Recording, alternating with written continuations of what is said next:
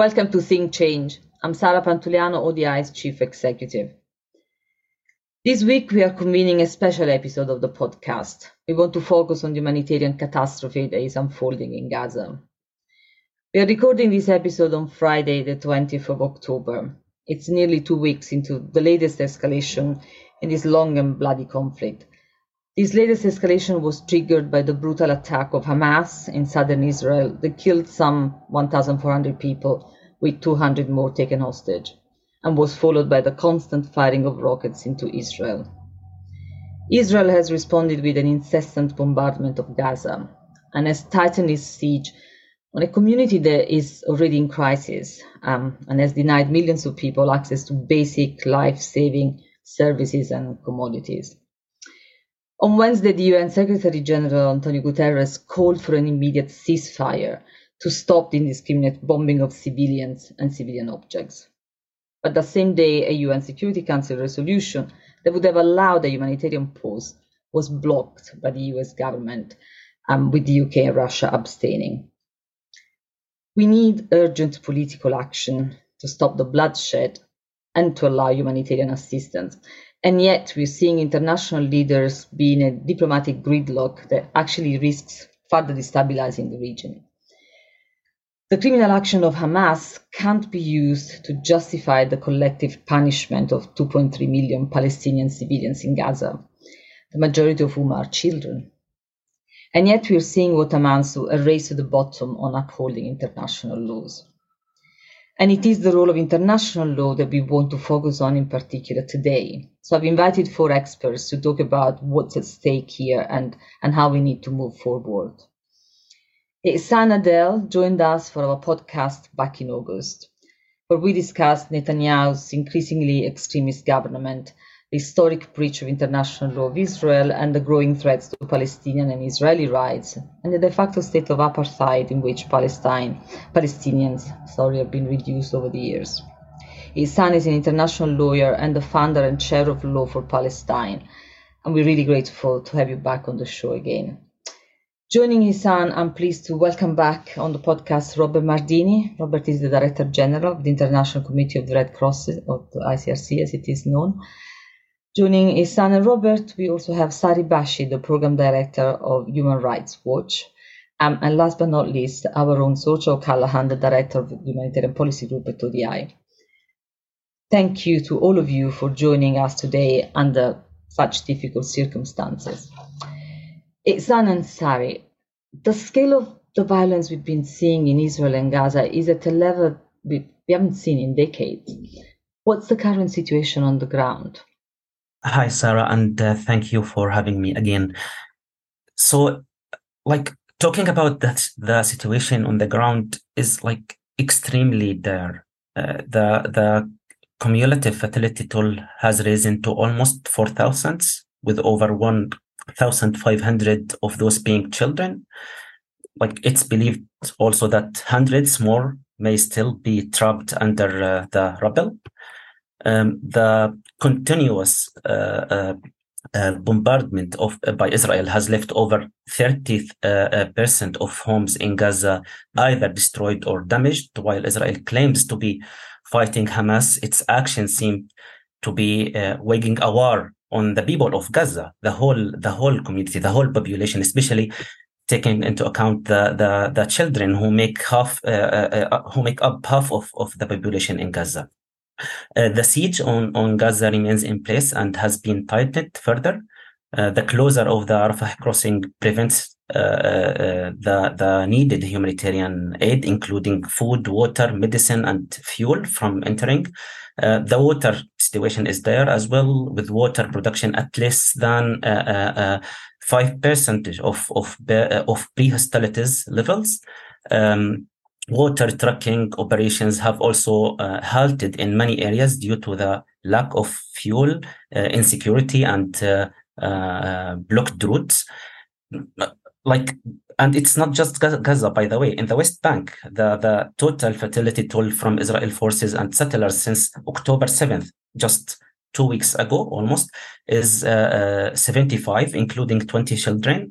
Uh, there have been 100 documented settler attacks against Palestinians, also displacement of at least uh, 74 Palestinian households.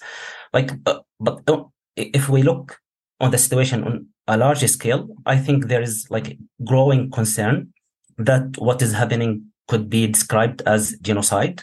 Scholars specializing in the crimes or in the crime of genocide have analyzed Israeli action and official statements also indicating that they meet the definition of genocide mentioned in the Genocide Convention. Over uh, 800 scholars and uh, uh, practitioners of international law, conflict studies, and genocide studies, and Holocaust as well have signed a public statement warning the uh, possibility of genocide being uh, uh, um, committed by Israel forces against Palestinians in, in the Gaza Strip. And the UN special rapporteur said that like there is a grave danger that the situation may uh, uh, resemble the the uh, 1948 Nakba and that Israel and the international community supporting it are still justifying what could amount to ethnic cleansing in the name of self-defense. Sari, what are you seeing? I mean, I, I, I, I, don't have much to add to Ihsan's um, very disturbing um, depiction of what's going on on the West Bank and Gaza. I can just add on the Israeli side, as, as we know, 1,400 people were killed. Um, there are f- over 400 bodies that have yet to be identified. So there are a number of families who still don't know if their loved ones are, were taken hostage in Gaza or if they are, if their remains are being identified. Um, some of the attacks on civilians in Israel on October 7th included with heavy weaponry that made the bodies very difficult to uh, identify. Um, there are more than 200 hostages being held um, in Gaza. Um, uh, what I've heard is a, at least 30 of them are children. We know it also includes older people, people with disabilities. And we have concerns um, because the Hamas military wing last week threatened to execute some of the hostages. Robert, the ICRC is responding in both Israel and the occupied Palestinian territories. Can you describe the humanitarian needs that your teams are dealing with on the ground? Yes, first, the ICRC is horrified by uh, the scope uh, and, and the uh, intensity of the of the fighting. Uh, we're horrified by the loss of life on both sides, uh, of course, uh, and we've been present for decades in, in Israel and Gaza. Uh, I have been myself many times during previous rounds of escalation or in the immediate aftermath.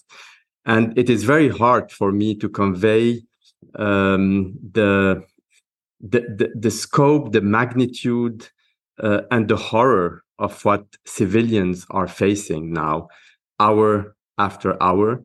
Um, people are really uh, living in, in, in, in constant fear of violent death. Uh, there has been massive population displacement. Uh, many people have lost uh, their roof. Uh, there is no water, no electricity, um, no food, no basic necessities. our teams are telling us, and the Palestine Red Crescent Society colleagues and doctors operating in hospital, that all hospitals are at a breaking point uh, uh, without electricity, without water, um, medical and surgical equipment and supplies are running very low.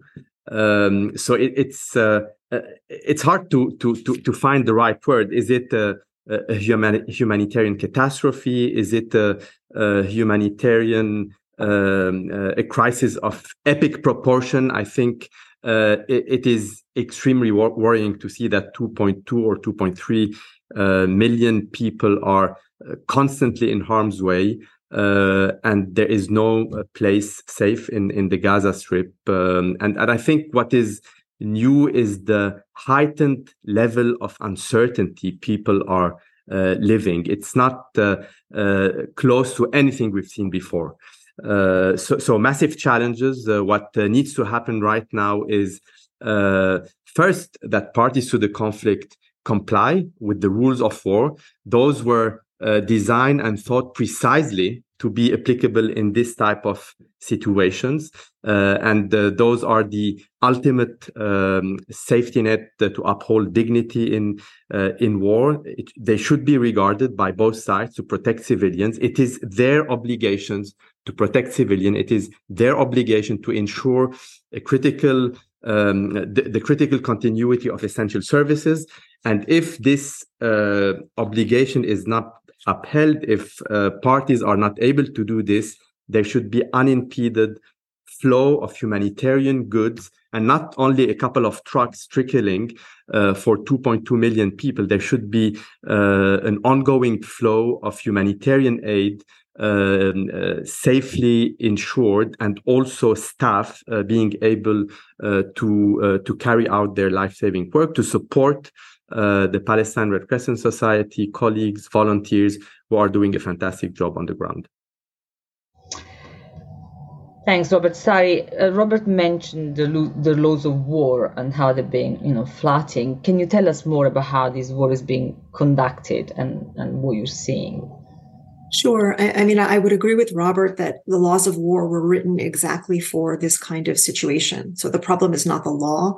The problem is the um, regression from obeying the rules of law, not just of the parties involved, but also of their backers double standards. Um, so, you know, across the world, um, backers of Israel, including the United States, including European countries, were understandably and appropriately horrified by the unspeakable war crimes that were committed against Israeli civilians by Hamas led fighters. And they were horrified because that basic principle of not targeting civilians was flouted. But then, when Israel decided to um, deliberately inflict harm on civilians in Gaza, that principle was not applied. Um, so there are clear rules, for example, um, certainly against targeting civilians, against massacring civilians, against taking them hostage, against threatening to execute them. All of those have been flouted by armed groups in Gaza. And there are also clear rules against collective punishment. The Israeli defense minister early on declared that he would deliberately stop supplies of fuel electricity, water, and food to the 2.2 million people living in Gaza, nearly half of whom are children. Um, that's collective punishment. Um, we also have uh, serious concerns about the evacuation order that was issued a week ago um, to folks in northern Gaza. So, international humanitarian law encourages warring parties to issue warnings where such warnings can help civilians protect themselves, keep themselves safe. But Israel issued the evacuation order for a million people in northern Gaza, half the population, without providing them a safe place to go to or a safe way to get there. So many people fled to the south. Some of them were killed as they did so because the Israeli military did not stop the bombardments.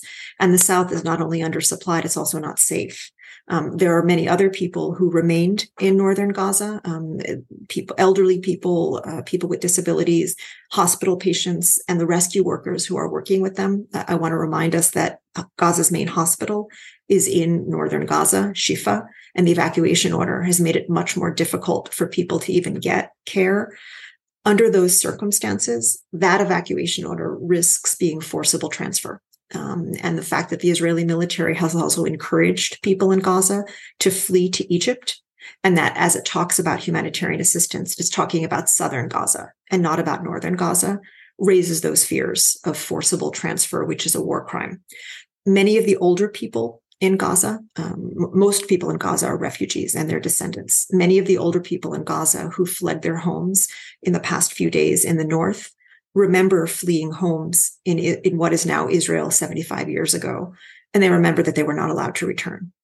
And in terms of um, uh, the um, the question of uh, humanitarian law, not only does Israel, as a warring party, have an obligation to facilitate humanitarian assistance, as an, to, to allow humanitarian assistance into Gaza, subject only to search and uh, ensuring it's not diverted, they also have an affirmative obligation as an occupying power to supply civilians in Gaza with goods. Not only are they completely leaving northern Gaza off the map, they're not doing very simple things like turning the water back on, turning the electricity back on. That doesn't require complicated logistical maneuvers. And nobody is even talking about the need for the Israeli government to open its own crossings for humanitarian aid, as opposed to leaving it just to a few trucks in Rafah. Robert Sari described some very egregious violations of the law of war. I'm sure you're making demarches to both parties. Can you say more on the ICRC engagement with the parties to the conflict?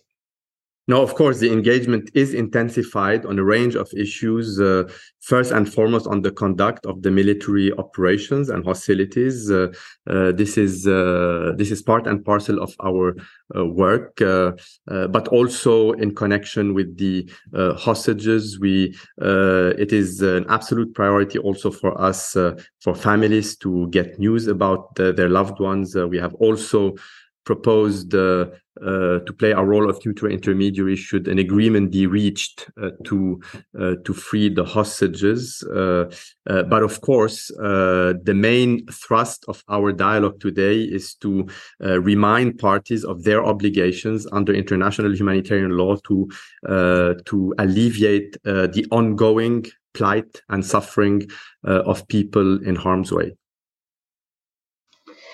Ihsan, in our last podcast, we discussed the historic failures of the ICC to hold Israel accountable for legal violations in this conflict. Has anything changed, and how might this lack of action be perceived? You think? First, let's let's agree on something. The actions that we are seeing now, as your esteemed uh, guests uh, uh, indicated, are not only morally uh, reprehensible, but also from a legal perspective, they constitute clear and uh, grave uh, violations of international humanitarian law. And these actions amount to war crimes under Article 8 of the Rome Statute of the International Criminal Court, crimes against humanity under Article 7, and even genocide under Article 6 of the Rome Statute.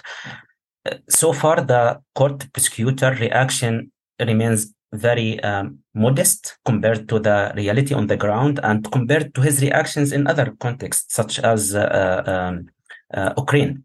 So our call to the court is for urgent action. He should issue uh, arrest warrants for the uh, uh, cases that are currently under consideration in his office since 2021.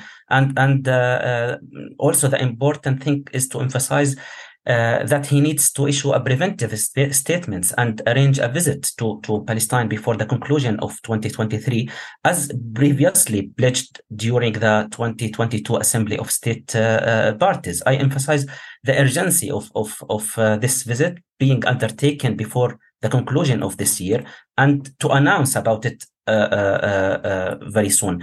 And like we can talk a lot about the investigation in, in a long term, but in a short term, what is needed now uh, and is vital is to remember that the court has a duty to contribute to the preven- uh, prevention of, of uh, uh crimes. This responsibility is, is most effectively carried out by the prosecutor, the former prosecutor, uh, Fatou Bensouda, practice of issuing, issuing public uh, or preventive uh, statements to deter the escalation of, of violence proved highly effective. Such statements have acted uh, as a um, significant uh, uh, uh, deterrent, as seen in the case of planned forced displacement of the Khan al-Ahmar Bedouin community in the West Bank. the Israeli authorities at that time appeared to um, alter their uh, course of action to avoid triggering uh, an ICC investigation. And I think the situation now is is uh, like even like much worse, and it needs such preventive statements to be issued by the prosecutor urgently. So, should you want to come in on this, you know, long-standing um, denial of rights that Ihsan describes? Sure. I mean, I think it's right that we're focusing on the immediate situation and the extraordinary escalation in violence and the widespread, um, you know, IHL um, situation. But we also need to remember that there is a long-standing conflict here, and this is, you know, that's what this is, an escalation. And then what we're seeing is that there's been a normalization of both the denial of rights and the horrific level of humanitarian suffering in Gaza, which predates this current escalation and which this current escalation is amplifying. So that's the discrimination, the dispossession, the killings and the injuries that have resulted from the 55 year occupation and the 16 year blockade of Gaza, which this siege is just a type And these, in the words of Amnesty International, are all part of a system that had been designed and specifically designed to privileged Israelis at the expense of, of Palestinians. So that means that before this current escalation, 80% of Palestinians in Gaza were reliant on humanitarian aid. Almost 50% were unemployed, and freedom of movement outside Gaza, even for emergency or specialist medical treatment, was incredibly difficult. So the reason why Palestinians can't flee Gaza today, the reason why we can't get humanitarian supplies into Gaza is because of this ongoing occupation and, and blockade.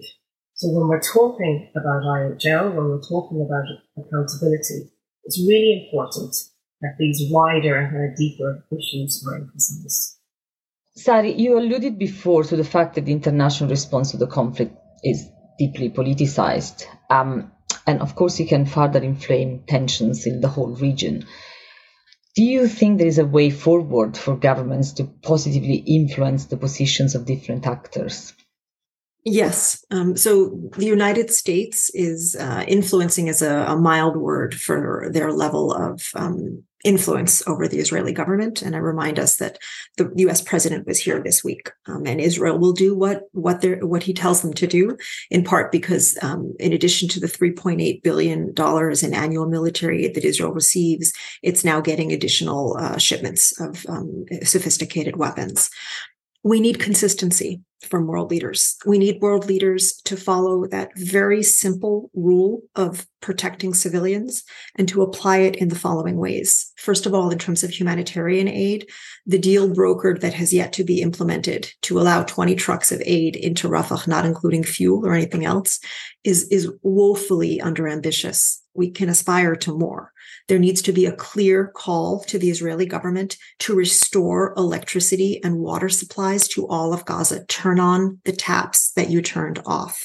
We also need a clear call for them to allow in a humanitarian corridor that is adequate for Gaza's needs. At least 100 trucks a day is what the humanitarians are saying, both at Rafah as well as with the Israeli crossings. In terms of the hostages, everybody, no matter who you're allied with, needs to be very clear that all civilian hostages need to be released unconditionally and immediately, and all hostages need to be humanely treated. The conduct of hostilities is uh, has parts of it that are clear and parts of it that are not clear. Um, what should be done? We've Human Rights Watch has documented the use of white phosphorus in civilian areas by the Israeli military, both in Lebanon as well as in Gaza. There needs to be a very clear message from the United States and others that that has to stop. It's unlawful. Um, the, uh, the the the bombing of Gaza in in Gaza right now has been killing on average 100 children a day. That's because the Israeli military is bombing, is using explosive weapons in heavily populated areas in ways that are predicted to cause massive civilian death and are causing massive civilian death and in ways that raise the raise the risk of indiscriminate attacks. To put it another way if you bomb a densely populated city with massive weapons you will kill children and you are killing children and it needs to be made very clear to the israeli government that that's not an acceptable way to wage war Palestinian fighters in Gaza who are continuing to fire rockets indiscriminately or deliberately at Israeli population centers in southern Israel and elsewhere need to stop. Hundreds of th- tens of thousands of people have been displaced. Civilians have been displaced in Israel. That's part of the consistency of international law. It doesn't matter who you are.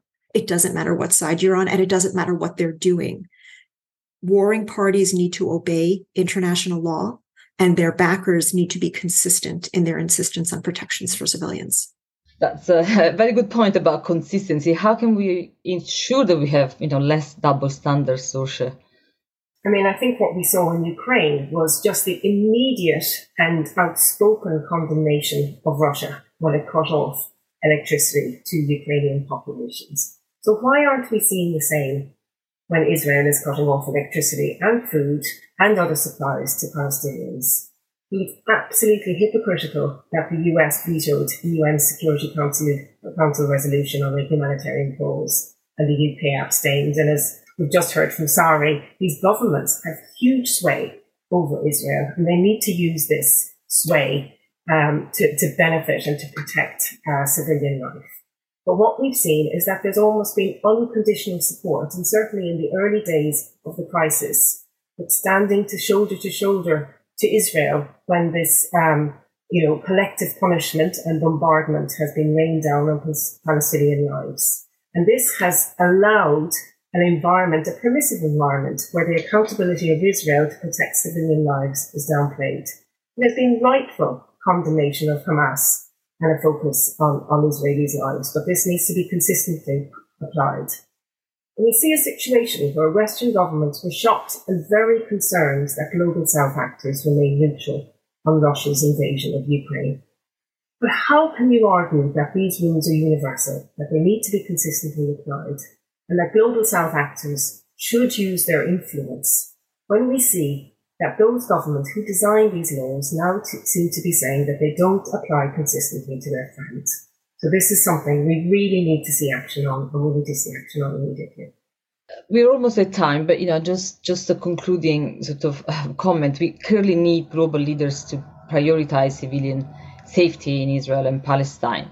But we also need more efforts to stabilize the region. You know, this conflict has really the potential to further um, destabilize, to escalate and destabilize the region further. So, just in, in, in a few seconds from all of you, what action do you think is needed at this stage of the conflict, and, and, and what do you think are the prospects? Um, Robert, I don't know if you want to start.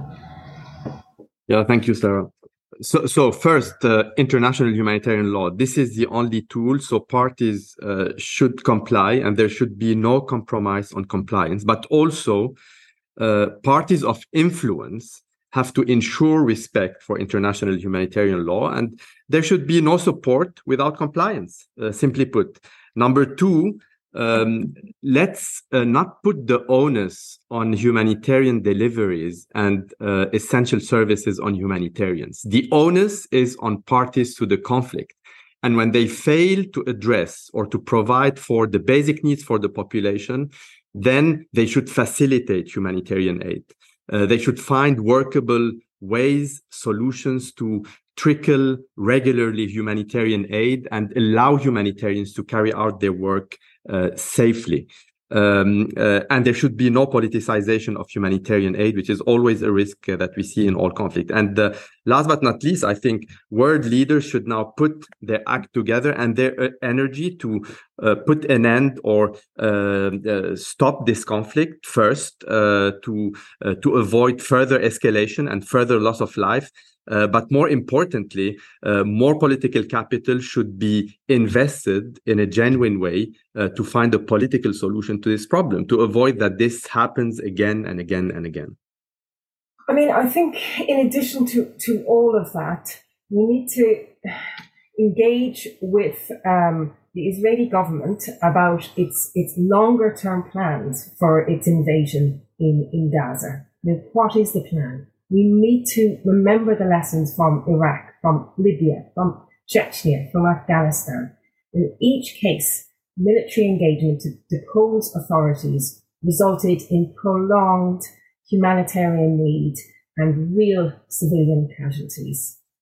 Um, so the desire for retribution um, against Hamas needs to be considered and balanced with the longer term consequences for the civilian population in Palestine like I agree with with the previous interventions, and I think that global discourse often like overlooks the root causes of the Israeli uh, recurrent military actions, which are linked to their illegal apartheid and occupation regime since 1948, uh, undermining the claim of of lawful self defense. Like I think entities like Hamas are considered outcomes of the Israeli uh, long-standing aggressive uh, occupation and, and lawful use of, of force, which have been in violation of the UN Charter. This, in in any way, doesn't mean that to to justify uh, uh um, uh, uh, the the crimes committed in this regard. But again, we need to like recognize, let's say, the the uh, uh, root causes of ongoing Israeli military ag- uh, aggression, including Israeli apartheid regime. We need to call on Israel, on Israel to cease its illegal occupation of both Gaza and West Bank, which has been an ongoing act of aggression, as I uh, mentioned. And I can conclude my message by asking how many more lives need to be lost before uh, responsible actors call for de-escalation? I mean, are there any red lines? A, cat- a catastrophe is uh, already there. And uh, I think uh, if the international community failed to act now, it will be complicit in the Israeli genocide against the Palestinian people. I'm glad my colleagues talked about longer term consequences. I'll just focus on something very short term. We seem to be on the verge of an imminent ground invasion into Gaza that appears focused on northern Gaza. Europe the United States, all governments that have influence with the Israeli government should make it extremely clear that civilians in northern Gaza who either cannot or did not or, chose not to evacuate retain their protections under international law. And when the Israeli military, if and when the Israeli military invades northern Gaza, it needs to protect civilians and protect civilian installations, including Shifa Hospital, that is treating thousands of wounded. And I say this because we have heard statements from the Israeli government raising concern that they will treat people left behind in Gaza as uh, legitimate targets. And it needs to be crystal clear to the Israeli military that that is not acceptable. Thank you to all of you for um, joining me today on this episode of Think Change. I mean, this is all we have time today, but this was really important, you know, to bring out as a conversation. And we've heard so clearly, you know, from all of you and, and something that we've said ourselves in our statement to the eye, how important the laws of war are. You know, the laws of war exist to preserve humanity even in the midst of the worst fighting. You know, they give us the moral compass that is there to limit the suffering of civilians. And as you all said, I think it's incumbent on all of us to, to push political leaders to act um, to make sure that the laws of war are upheld and, and to really stop the humanitarian catastrophe that we are all witnessing you know, unfold under our eyes. Um, as the situation is evolving so quickly, um, ODI will continue to monitor the emerging conversations and, and look to highlight how and where the response must be improved. If you enjoyed this episode, please do um, like, subscribe, and rate. It helps us a lot. And make sure to keep an eye out for the next one. Until then, goodbye.